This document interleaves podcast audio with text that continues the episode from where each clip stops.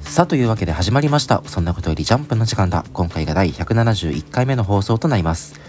このラジオはもう子供じゃないけど大人にはなりきれないそんな2人が世界へ届ける奇想天外高等向け絶対説明ジャンプ感想ラジオとなっておりますお相手は私太田とそして私田中でお送りいたしますさあ今週の「ジャンプ」は2023年第2号超大反響にマジ御礼テレビアニメ放送開始記念の「僕とロボコ」が表紙関東カラーとなっておりますさあというわけであのね例によって今週も前編後編分けずに1個でやろうと思うんですがはいいいニュースがね飛び込んできましてあのーなんとあの大人気漫画「僕とヒーローアカデミア」がネットフリックスで実写化予定ということでねこれは朗報ですね朗報なんですかねワンピースの実写化がさあの、はいはい特集されてて、ね、まだ実、はまだまだ完成はしてないんだよねうん全然進んではいるけどまだまだよねでもキャストが発表されるたびにこうめちゃくちゃ盛り上がるじゃないうんうんヒロアカも同じ現象が起こるんじゃないのうんうんそうねそうねなんかでもうーどうどうなんだろうねなんかむ難しそうだなって思わない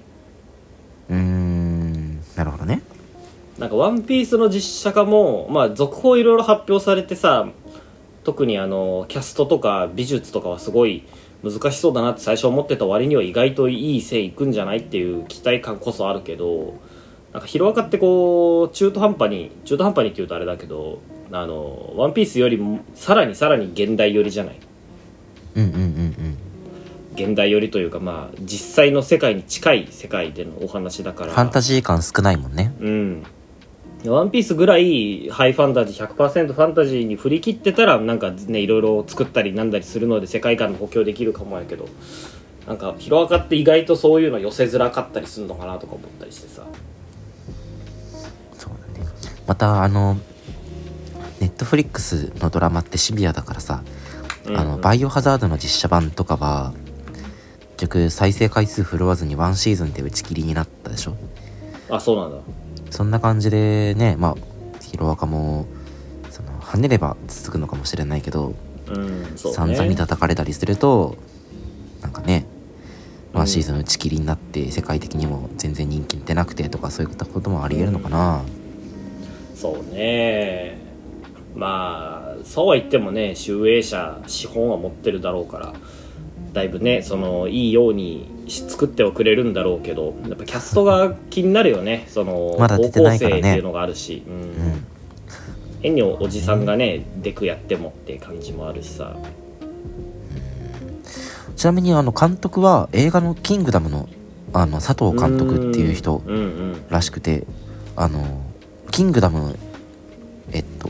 1作目を映画館で見たんだけどまあまあまあめちゃくちゃ頑張ってるなと思って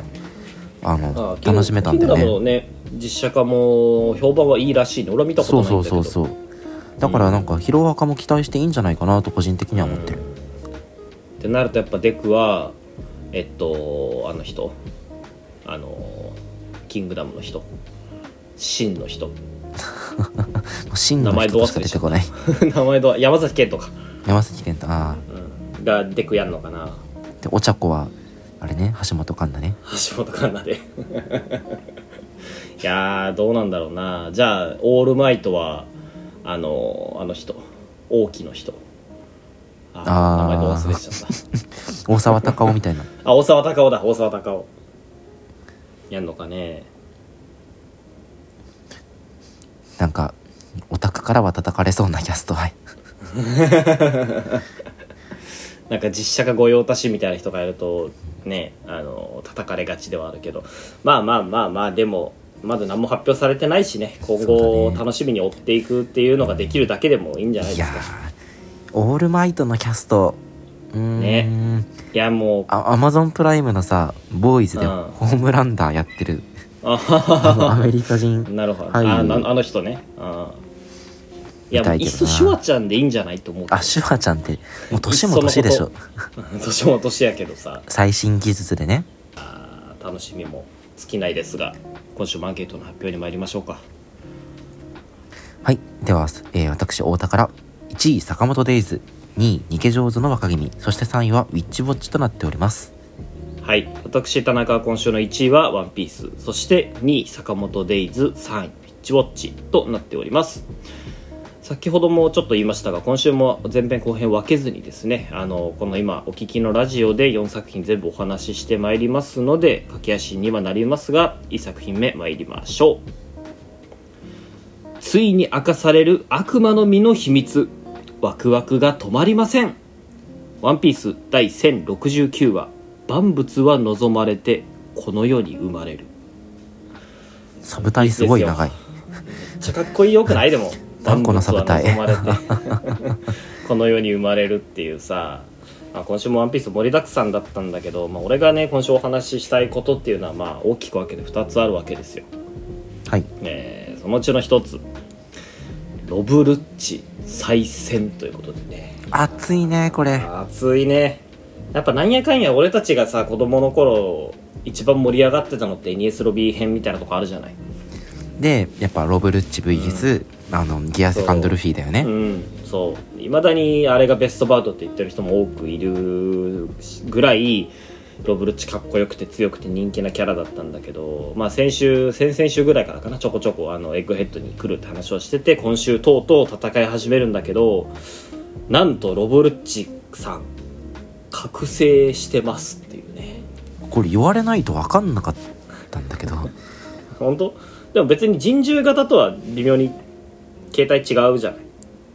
えそうほぼほぼ人獣型じゃないまあ、ほぼほぼねでもなんか首こんなに太くなかったし腕こんな長くなかったしはやっぱ一番の特徴はそのカイドウみたいなホムラグモ的なやつじゃないあこのたすきみたいなやつだよね、うんうん風神雷神みたいにあのうんそうそう羽衣みたたいなすきみたいなそうもももろもろもろってついてるんだよね、そうそうこれがやっぱあれなのかなあの覚醒の証みたいな感じなのかねああ他ついてるキャラクターいたっけルまフずィニか、カがルフィついてるでしょうん、であとヤマトもついてるじゃんああなるほど覚醒してヤるマのかトが今覚醒したかどうかわかんないけどなんか覚醒したゾーン系が覚醒したらこうなるのかなとか思ったりはしなくもないねなんかでもこうゾーン今までゾーン系の覚醒ってルフィしか出てなかったからさうんうんあれかカイドウさんってちょっと思わない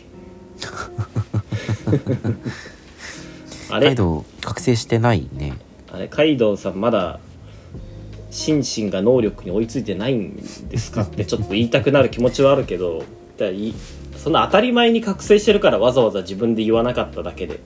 きっとしてるんでしょうってちょっと思いたいところはあるけど、だからこのモヤモヤもさあうの、ん、カイドウの体が大きすぎてモヤモヤもなんか指輪サイズぐらいになっててさなるほどね一応ホボラグモ自体は出してたから 目視できないぐらいうのんサイズで体にまとわりついてたのかもしれないしうんかもしれないゾーン系の覚醒ってでもその能力が強くなるとかじゃなくて言うたらめちゃくちゃ身体能力上がるみたいな話かなうーんなんだろうね多分もともと一番最初に出てきたのがさあのインペルダウン編の極卒獣たちだったじゃない、うんうんうんうんあれでそもそもそのゾーン系の覚醒ってパラミシアとかとは違って覚醒したらああいう風に自我を失ってしまうのかなってあのニカが得意,、得意なだけで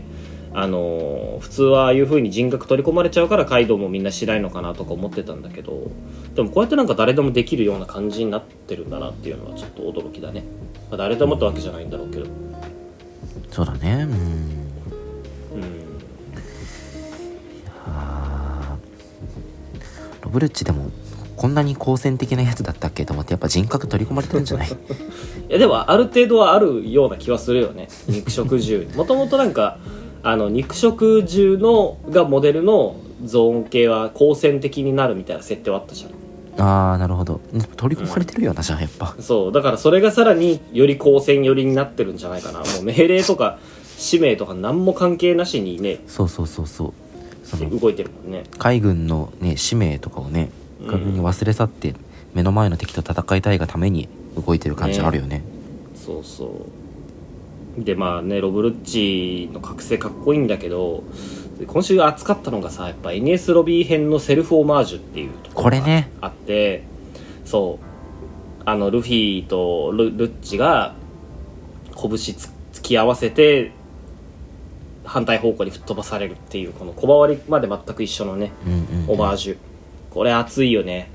分かってるよね小田先生こう読者が求めてるものが、ねえうんまあ欲を言えばね大駒で見たかったなという気がしなくもないけどやっぱこういうファンサービスを忘れないあたりエンターテイナーだなと思いますよはいでもなんかルッチ相手にならんくないって正直思ってたくない も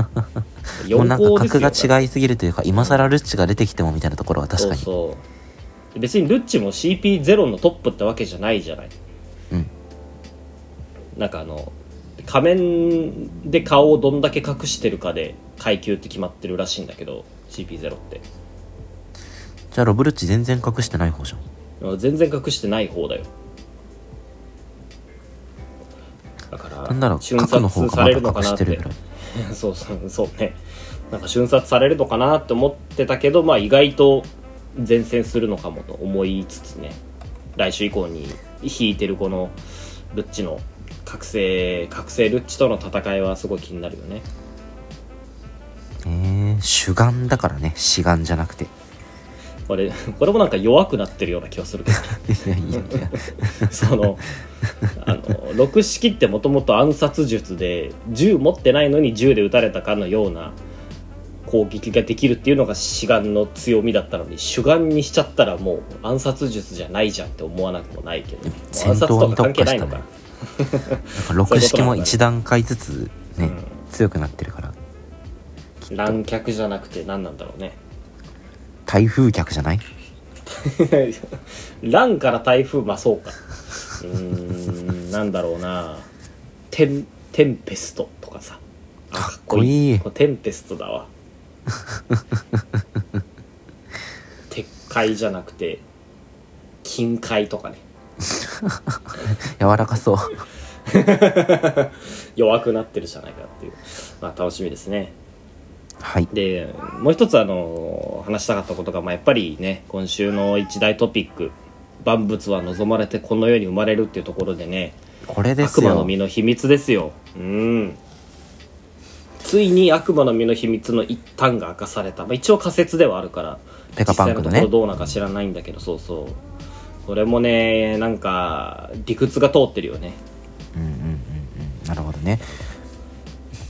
なんか悪魔の実とは誰かが望んだ進化の可能性想像を現実に持ってくる技術っていうことなんだろうけどそうするとねうんあの ー人人人の身とかも、まあ、誰かが望んだ進化の可能性ってことでね、そうそうなんだろうねそのブッダになりたいとか、まあ、ニカになりたいと か分からなくないけどうんノーマル人人の身ってでもそれはあれなんじゃない魚人とかが願ったんじゃないああなるほどねうん人間以外の種族が人間になりたいなって願った可能性はあるよし別そうにそ考えるのとなんか、あうんそっかそっかそう俺はそう解釈してた大仏になりたいやつの方がよっぽどおかしいと思うけどそう考えるとなんか人人の身っていうネーミングかなりこうなんか差別的という かワンピ世界で物議を醸しそうだよねうん、確か多様性をなんか排除しとるよねにねでもやっぱね魚人もこう差別されてた歴史はあるわけだからさとか巨人は人じゃないんですかとね言われそうじゃん動物の可能性もあるかもよ動物が望んだうん、ペットの猫とかがなんかもっと飼い主といっぱい遊びたいにゃんって言って人人に人になりたいにゃんって思ってる可能性もあるしねかわいいかわいい可愛いでしょ、うん、でもですはねあその想像を現実に持ってくる技術ってすごい二課っぽいよねそもそもそのものがあ確かにねうんうんだからそこもなんか可能性あるのかもしれないけどでもこうまあ進化の可能性なわけじゃない悪魔の実っていうのはうんで、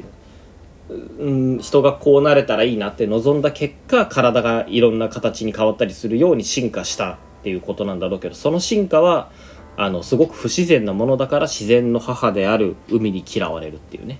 これもロジック通ってるよ、ファンタジーでありつつ説得力あるロジックでね、うん、そうそうでね今週のこの話聞いてやっぱ一番思い出すのがさ物理学者ウィリー・ガロンなわけじゃない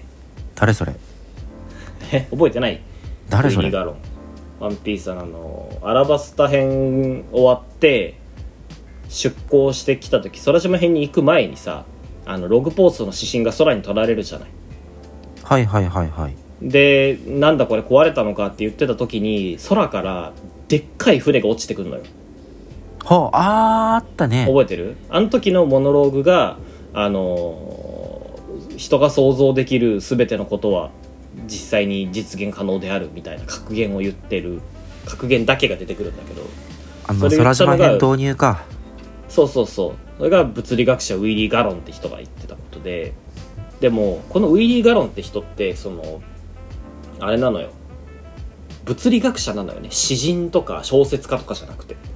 うんうんうん物理学者自身が人が想像できる全てのことは起こりうる現実であるって言ってるってすごいロマンチスト的じゃないうんうん確かにね、物理学者の割にうん、でもなんか今週のこの悪魔の実の仮説の話を聞くと実はそのウィリー・ガロンが言ってたことって本当に物理学に関係したことだったんじゃないワンピ世界の物理学つまりその何かしらの理屈があって成り立ってるものについてのことだったんじゃないかなってこう心が震えるわけですよ。うんうーんなるほどねいやー確かに悪魔の実とかを研究していく中で、うんあのーウィリー・ガロンが残した論文の一節だったりとかねうんそうそうそうそうだからまあか過去に大昔に悪魔の実の秘密を解明した人なのかもしれないよねで歴史から消されたりしてるんだろうねきっとめああそうそうそうあるかもねちゃくちゃワクワクするじゃないねえスケスケの実とかでもいやスケそうスケの実とそれよかねさねうめちゃくちゃエッチなやつが望んでるじゃんん、でもああなれたらいいなっていう人の想像の最たるものってやっぱスケスケだなって思わないええー、なるまあそっか花々の実とかもさなんかうんたくさんおっぱいついてたらいいなとかさ、えーいや違うよ花花の実はあれよ子育てに手が回らない忙しいお母さんがもっと手が増えたらいいのにって願った結果よなんなんかお前が想像する悪魔の実の根源全部可愛らしい な人柄が出てるでしょもっとなんか欲にまみれたもんなんじゃない の悪魔の実の原因って欲にまみれたもので言うとジャケジャケの実かもしれないねジャケジャケの実って何あ何何えあれよあのー、あれドレスローザのコロシアムで出てきたケリー・ファンクっていう双子のやつ覚えてない全く覚えてないめ 全く覚えてないめっちゃ頭悪いけど体は強い弟と体はめっちゃ弱いけど頭がいい戦闘のセンスがあるお兄ちゃんがいてそのお兄ちゃんの能力がジャケジャケの実っていうジャケットになる能力なのよは服になる能力自分の体をでその服を着たやつの意思を乗っ取ってその強い体の弟を操って戦うっていうやつがいたんだけどあはあこいつはとんでもない異常性癖の可能性があるよねジャケジャケの実そをうだよね願った人はそうだよねあの子を着たいとかねそうあの子に着られたいじゃない より変態性が増す、ね、ペラペラになって誰かに来てもらいたいなっていう異常性癖のやつが願った可能性はあるちょっとワンピース世界のなんか登場人物の業の深さみたいなものが垣間見えたかも しれん、ねえまああくまでもねベガパンクの仮説だからもうちょっと言うてもねふわっとした話だからね今週明らかになったのはもうちょっとあの詳しい説明が出てくることが望まれますねうーんだね、うん、はいというわけで次の作品参りましょうか四つ村さんに悲しい過去無敵の漫画になりつつあります坂本デイズデイズ99あの日はい元デイズ面白いわねねえますたご安い定わのね面白さ、デイズ99ですよ早くもうん来週あのー100だわ、白役はねセンターカラーだったかな来週はうん本当にでも四つ村さんの過去が今回明らかになってねこれはうんなんて悲しい、なんかそもそもこの過去編四つ村さんの過去の話がシンプルに面白くないうんうん、そうなのよそ結局ねそういうことになるんだなんかその何かしら理由があるんだろうなってのはまあみんな思ってたわけじゃない津村さんがこんなになってしまったのってでもその話が1話でこんなに面白く描けるってなんか坂本デイズ絵というかアクションはめっちゃかっこいいし満足感あるけど話は普通だなとか言ってたけどさそのさっき言ったようにねここに話の面白さまで加わったらもう無敵じゃんって思うよねいやそうなのよ結局四つ村さんがあのオーダーだったの一員だった四つ村さんがなんで殺練を裏切ってスラー側にいるかっていう話が、まあ、これから語られていくのかと思うんだけど、うんうんまず四つ村さん自身の過去としてはあの妻子持ちのねいいパパしながら殺し屋家業をあの営んでたんだよね。うんなんだけどその、えっと任務の中で自分の殺連の会長を殺そうとしている裏切り者をはいはい見つけなきゃいけないってなった時に、あの最愛の妻が自分のまたこれも最愛の子供に向けて刃を向けて、うんあのその任務を中止しなさいでないと私たちの子を殺すと今まで私はずっとこのタイミングを伺ってきたんだとようやく、うんあの子供が生まれたことであなたは隙を見せるようになったから、うんあの任務を達成私の任務を達成することができるわっていう話らしくてこれがなんともあのー言ってしまったらさ、うん坂本のイフストーリーみたいなとこないあー確かにね確かにそうかもこあのー家族ができたことで殺し屋から足を洗ったもう誰も殺さなくなった坂本に対してうん殺し屋でありながら家族を持ってしまった四つ村っていうのがすごく対照的で、そうだね坂本かなりデフォルメされたねあのいかにも漫画チックなデザインしてるけど四つ村さんってかなり写実的じゃないうんうんうんデザインもねそういうとこも含めてすごく対象に配置されたキャラだなうんと、なるほどまあ、本性思ったのよね確かにあったかもしれない坂本の世界線かないやでもなんか坂本デイズってねそういったストーリーの語り口の漫画じゃなかったじゃんねえそうそそうそう絵のパワーでぶん殴ってくるタイプの漫画でううん なんかそういった読み味を今まで見せつけてこなかったから、ここに来てなんかねダブルで面白いんだよねいや本当にうーん今週のその若かりしあの獅子とさん四つ村さんの車の中の会話も大人っぽくてかっこいいよね、ねえなんか寡黙な人みたいなイメージだったけどめちゃくちゃ気さくなおっさんじゃんって思うよそうそうそうそうなんか一気に四つ村さんのこと今週好きになっちゃってさうーんこの1話だけでもう死ぬのが悲しいよ四つ村さんねあの獅子と四つ村が初めてあの本編中でえーっと戦い始めた時にはこの得体の知らない四つ村に対して獅子場軽口叩きすぎだろうぐらい思ったんだけど、ねなんか昔は気さくな人だったんだよ津村さんだから獅子場も軽口叩けたしえね人は罪を背負って変わってしまったんだろうねえねえどういう結末になるのかねよ四つ村対獅子場ってやっぱ獅子場に殺されるのかねなんかね今週のラスト見るとその天音くんはうんその、真実を知って誤解が解けてほしいなと思うんだけどうんうんお父さんは悪くないんだって知ってほしいんだけどにしてもその獅子場と四つ村さんが戦ってるところと殺練ってめちゃくちゃ離れてるしうんうんここで四つ村暗殺に失敗したら獅子場が殺されるんでしょうんそうだねとか思うと四つ村さんが生き残る目はないのかなまあそうだろうねなんかどうにかこう天音君に対しての誤解みたいなのを解いてほしいよねうーんだねなんか天音くんも真実を知ってるけどここ記憶の中で閉ざしてしまってるんじゃないかみたいな話がちらっと前に出てたああんだよそねうだったっけあーそうだったかもねああ本当は知ってるんじゃゃないかみたいなそこの記憶がねこうこじ開けられる回があったりするのかなともう一個気になるのがその、うストーリーの話で言うと、えー、四つ村の奥さん天音のお母さんね、うんまあ、殺練の裏切り者だったわけじゃんうんうんでもこの人ってデータバンクの娘なわけでしょはいはいそうだねデータバンクもちょっと怪しくないどうなんだろうそこはああどうなんだろうねデータバンクの娘がお母さんなんだっけそうそうそうそう息子がお父さんなんじゃなくてかあいなんやかそ違んうな違話もあっう違たうねそうそうそそうだね四つむ娘がお四母つさんなんだ村からしたらデータバンクは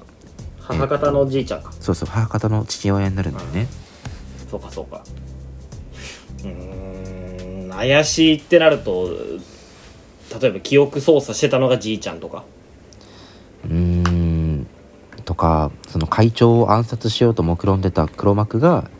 うんじいちゃんとか、でもじいちゃんはじいちゃんでいい人だったじゃんめっちゃいやそうなのよどうなんだろうね俺たち坂本デイズに翻弄されてるよいや本当にこんな先が読めない漫画になると思わなかったよやっぱオーダー書いてる時が一番面白いわ坂本デイズはねで箸休めに坂本商店書いてね箸休めにねしんくんの成長を箸休めで読めていければいいんじゃないですか来週100はめでたいですねはいお祝いしましょはい、うというわけで次の作品ですどうぞ北条時行理想の上司ナンバーワンじゃないですか逃げ上手の若君第90話信頼1335はい時行ねうん あのー理想の上司なんですよこれがあの最後のねあのそう吹雪にねぎらいの言葉をかけるシーンねそうラストの話からいくかそうねあのー吹雪にねぎらいの言葉をかけるシーンここの殺し文句がいいよね君は私が初めて自分で見出した労働だから労働だからっていうねう特別感醸し出しながら自分のことねぎらってくれる上司最高だんよねねそら吹雪もこんな顔なるよねうーんなんかその理想の上司っていうのがさそのちゃんとねぎらってくれるのももちろんそうなんだけどあのまあ無茶ぶりしてるわけじゃない部下に対してお前こうのんうんうん局面を打開する一手考えろやって雑なね仕事の振り方を出しといてでも結局一番危険な役回りをするのが自分っていうところがさなんかいい上司感あるよねそうだねうんプレイヤーとしても頑張ってくれるんだよねそうそうそう俺らの仕事でもさお前ちょっとこの案件一人で進めといてよって言われてん自分が出した案んでさ一番その仕事の分量が多いパートをその指示して指示出した上司がやってくれたら報われたなって思うよねでその成功した後に褒められるんでしょ、お前のおかげでちゃんとプロジェクトが前に進んだよってそういうことですそんよなそんな上司いますかおちゃんと責任も取ってくれてねうんね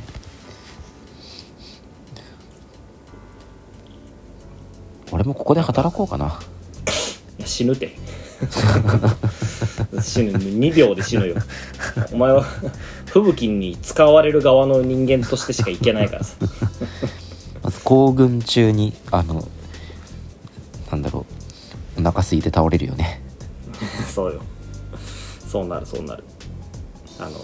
あとあれよねこの髪の毛の作画に気合が入りすぎてるの面白いよね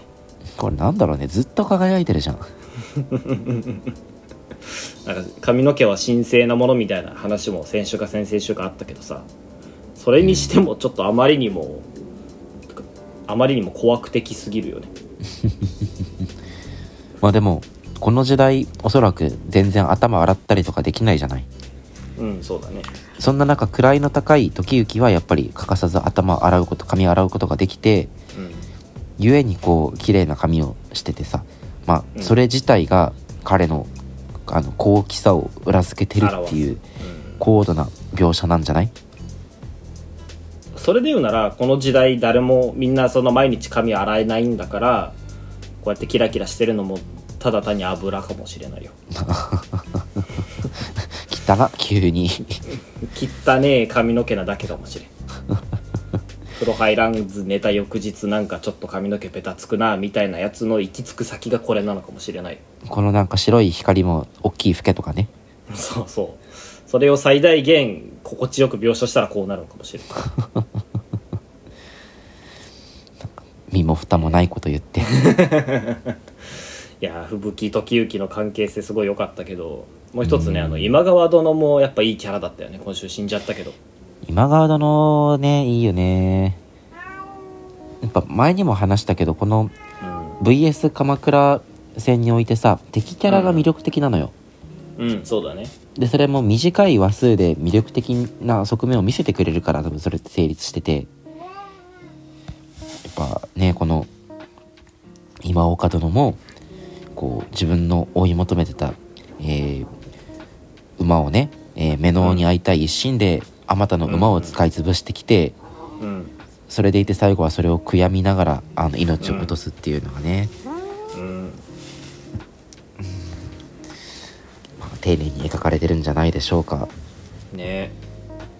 なぜ100頭の中から次の原石を探さなかったのかっていう今までのね今まで使い潰してきた馬たちに対する懺悔みたいなのも描かれたしねやっぱ一番この今川っていうキャラクターを際立たせてるのがさやっぱ散り際の一言だと思っててそうだね、うん「我が首持って帰り馬の餌にしろ」ってこれめちゃくちゃ今川殿っていうキャラクターを理解してる一言じゃないうーんねえこんな馬に狂った人間の最後って馬の餌になることこそが本望みたいな本望なのか俺みたいな悪いやつはそれぐらいそんなあの末路で十分だっていうものなのか償いなのかねわんないけどうん分かんないけどこの一言はいいしそのそれより前にさその回想の中でちゃんと喋ってるのにこの最後の散り際の一言だけまたひらがなに戻すみたいなのもよくないうんうんうんやっぱり最後の最後はその、まあ、魔道に落ちてしまって今川っていうキャラクターのまま散っていくっていう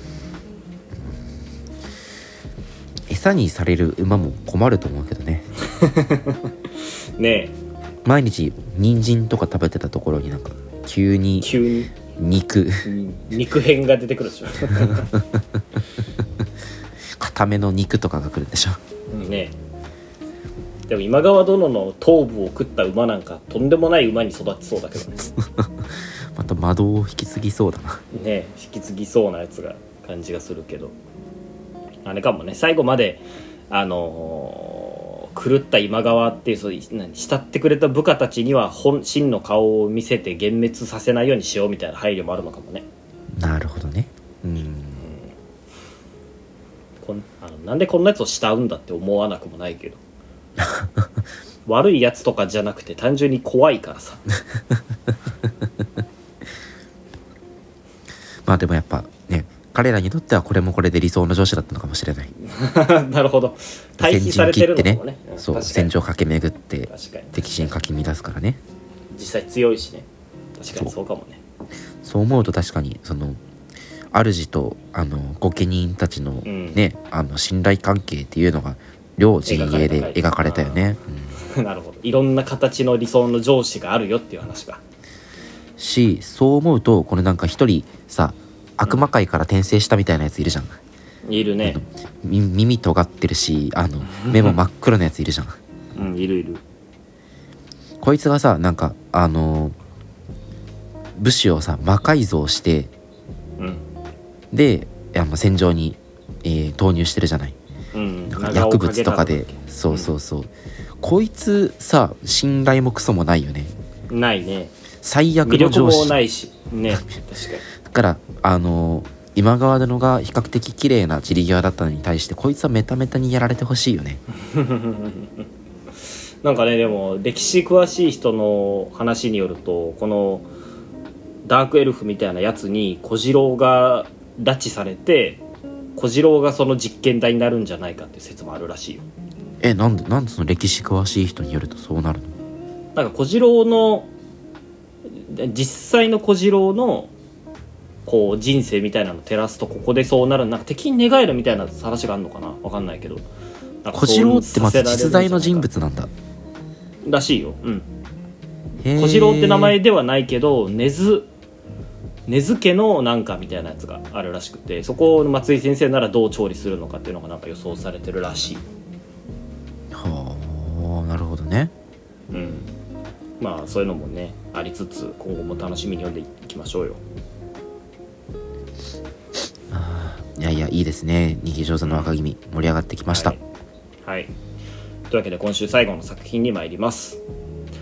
ななぜかめちゃくちゃ既視感があるんですが「ウィッチウォッチ89話憂いのレディ」ウィッチウォッチ面白いね面白いよ今週はね今週最高に面白かったのよねこれってウィッチウォッチですよねあのー皆さんが読んでいる「週刊少年ジャンプ」は正常なので大丈夫ですあの10年前のものではないので大丈夫ですなんか電子版間違っ てちょうど10年前のジャンプ配信してるとか じゃなくてじゃないらしいあのーこれは孫うことなきウィッチウォッチらしいよなんかいつボッスンが出てくるのかヒヤヒヤしながら読んでてねえあのー今までねそのウィッチウォッチもそらねそうスケダンみたいスケダンみたいとは言われてはいて実際にそうではあるんだけど唯一の差別化点ってその2個の魔法だったわけじゃんうんうんうんうんそこがこのウィッチウォッチをウィッチウォッチたらしめてる原因だったんだけどもういよいよ今週魔法すら使ってないのよねねだからもういよいよ助っ人ダンスでしかなくてえなんかしかもスケットダンスでよくある昔話改編会だったよねそうなのよいやこれさあのスケダンの幼稚園のお手伝いする会と全く一緒だなと思って あのお覚えてる幼稚園あの桃花桃花が幼稚園の先生が休みになった代役で紙芝居するんだけどそれをうまいことボッスンたちが改変してでもとんでもないお話になっちゃったからまとまらないところを桃花の抜群の演技力で乗り切るっていう回があったんだけどそんな回あったっけああったあやってること全く一緒あのあれだよ OG さん方とあはいおはいばあはにいゃはんいが出てくる桃太郎のは回、いはいはいはいおばあにゃんねはいはいはいおばはあにいゃんそうそうそうあれの回と骨子が全く一緒だなと この辺やらせたらでももうねお手の物みたいなところあるもんね本当にそうよあとあのカチカチ山がさあののタイトルが「ヤモリ夫人になる」のあるじゃんうんうん今週うの、んこれもさあの神田辺君の回覚えてるスケートダンスうんいや全然覚えてないななんでそんな逆に覚えてんの いや俺スケートダンス前回買い直したからさ今 年あの神田辺君の会っていうあのボッスンとサスケがうんあの学校に掲示する垂れ幕を一緒に書く会があったのよ、はいはいはいはいで祝コーラス部全国大会出場みたいな垂れ幕を書かないといけないけどボッスンとサスケがあの喧嘩して1文字ずつ書くみたいな話になったのよねで書きながはら、あのー文字がどんどんおかしくなっていって「祝コーラス部」って書かないといけないのを「神田辺君」ってごまかしたっていう回があるああった んだけど覚えてないいはい覚えてない覚えてない覚えてないかなんかジャンプラで無料で読めないのかなそこらへん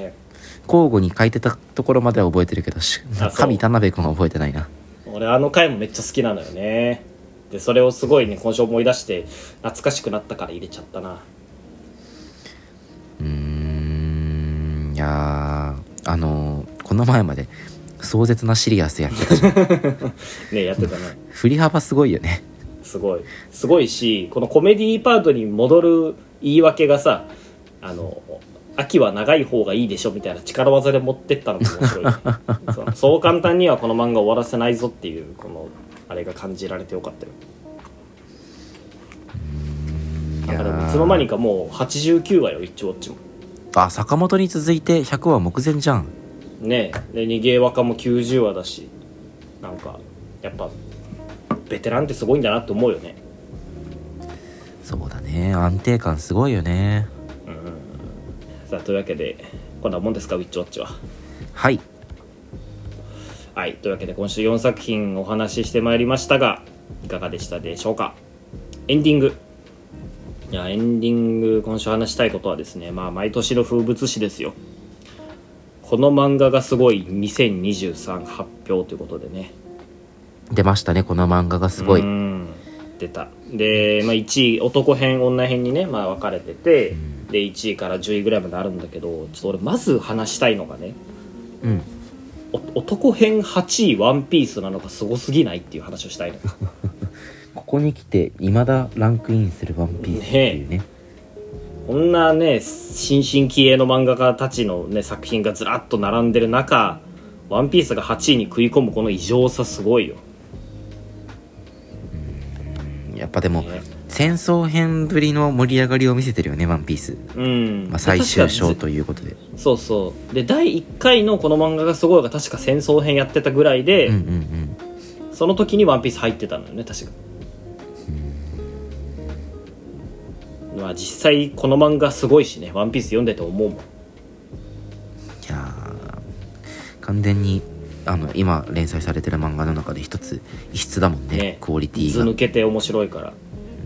すごいんだけどまあねざっくり見ていくと男編1位「光が死んだ夏はい」何知らんも知らんかったね知らん本当にこれ恥ずかしくなるぐらい知らんくてそれが悔しくてさ俺買ったのよこれはいはいはいはい言うて1位取るぐらいだからおもろいだろうと思ってまんまと買引ってかかっ読ってんるでみじゃたんらいやそうその、ねプロモーションの手のひらの上で転がされてるんだけど買って読んでみたら BL ホラーだったこの話えー、意 外意外そのそれ何 BL ホラーって B BL の関係性がホラーみたいとかってそういう話じゃない よあのホラーをテーマにした BL かなはあえなんだのけどしっかり BL 感あるのその匂わせてしっかりるはか雰囲気じゃなくてうんうーん直接的なあれはないそのはあチンポは出てこない、あはあうん、だけどあのこの、まあ、主人公がいてあと光ってやつが、友達がいるんだけどその二人の関係性がすごい BL でまあお前のことが好きだみたいなことも言ってる なるほどはあそうそうでね読み味はねすごい大人向けにしたサマータイム連打って感じだねはあ結構あのね舞台がねクソ田舎なんよ四国か九州か分かんないけどめちゃくちゃ閉鎖された田舎でで主人公の男の子がいてでその友達の光ってやつがいるんだけどその光はなんか山に入って死んでしまったらしいのようんうんうんうんでもなぜか死んでしまったはずの光は光はあのー普通の一般人に紛れて普通に生活してるのよねうんうんでも主人公と光はめちゃくちゃ仲が良かったしすごい絆で結ばれてたから主人公だけは光があの時死んだはずっていうのを知ってるわけなのようんじゃあ光は何なのかっていうとなんかこの地域に伝わる伝承神様みたいなやつに体を乗っ取られて光をやってるらしいんだけどその光も別に悪いやつとかじゃなくてただ単にその神様が中に入って生き返ったし自分のこともちゃんと光って認識してるなんかすごい不思議なやつなのよねうんでもどこかしら主人公からは違うってわかるみたいなでそれをなんかあのーその周りでどんどん不思議なホラー的なやつが起こっていくみたいなそういう話なんだけどなんか確かにサマータイム連打味あるなあるあるでもねなんか抜群におもろいかって言われるとそういうわけではなかったのよね1話1巻と2巻読んでかといって1位取るのがおかしいとも思わなくてなんか漫画がやっぱめちゃくちゃうまいのよ、ホラー漫画だから一応その雰囲気作りが抜群にうまくてなんかすめちゃくちゃすごい出来事が起きてるわけでもないのに次を読んじゃうっていう凄さがあるなと思ったこの漫画は、なるほどね、じゃあやっぱ1位相当ってことあ俺はね1位でも全然おかしくないと思うなるほどうんまあワンピースが1位だけどね、俺の中では。ずずっと言ってるよワンねピースほどではないけど、 あのー、1位でも全然おかしくない。で、まあ、あとはもう有名作品ですよ。さよならエリとか、タコピーとかね。うんうんうんまあ、まあタコピー1位取ってもおかしくないなと思ってたけど。まあまあ、そんなところで。で、女編の1位が、天幕のジャードゥーガルか。これもね、俺知らんかったのよね。ちょっと試し読み見てみたんだけどなんかまず絵が独特だよね、そう。なんか手塚治虫先生みたいなそ感うじで。そうそうちょっと古い漫画みたいな絵なんだけど、うんただあの舞台がモンゴル帝国っていうことでうん。なんかその言うたらね我々からしたら未知の世界なわけじゃないモンゴル帝国で馴染みがないね、うん。なんかそういう世界観を表現するにはぴったりの絵柄だなと思ってそうだねちょっとそのイスラムチックな雰囲気も醸しつつ、うんうんうんまたあの、ね、モンゴル帝国っていうその時代を感じさせつつ、うんまあ、まずあの触り口し第一なファーストインプレッションとしてはね面白い作品だなっていう感じかな、うんそうだね俺もこれ一巻買ったんだけど面白かった、ういこれストーリーはでもどんな感じなのやでも一巻までしか読んでないから俺もよくわかんまだ全然分かってないんだけど本当にその歴史ま架空の歴史漫画みたいな感じなんじゃないのあうんーなるほどねか架空なのかな架空じゃないのかもしれない俺そこ詳しくないから分かんないんだけどでも本当に俺の好きなねあの音嫁語りとかに近いエッセンスはすごい感じてて、あれ一番なんか思い出すよねこれうん見た時なんかすごいあれだったなあの好みの漫画だったうーんあれだよね作者名がトマトスープとかなんか面白いよね今あの天幕のチャー黙ド々が連とかねタイザン5とかさマポロ3号とかねマポロ3号ねあのやっぱ狂った名前じゃないとねやっていけないのかなやっていけないからいやまあでもあのーこういうのってやっぱ逆張りするもんじゃないなと思うよやっぱいいって言われた作品読んでみたら実際いいんだからさなんかはあ大人になっとたやなっぱ やっぱさその仮に知ってる漫画が1位取ったとて今更これかよ分かってねえなけみたいなやるのもねもうもはやダサいしかといって知らない漫画が1位になったからといってこんな漫画1位に選ぶなんてセンスないなって言うんじゃなくてさやっぱこういいとされてるものを読んでみたら実際にいいんだからみんなも読んでみよう多分知らない人多いだろうしねこの「光が死んだ夏」も「ジャードゥーガ知ル」らないよねうんそうそうそうそうなんかねこういうプロモーションに車に構えたくなる時期ってどうしてもみんなあると思うんだけそどうそう、一周回ってねこうやってなんそうかよあの進めてもらえることでこっちもそうそう自分が広広がるがからる部分あるしうんあの26歳までよ車に構えていいのはそうそうですよそうですよやっ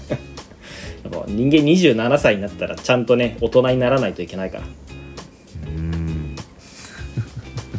もうね我々今年から大人ということで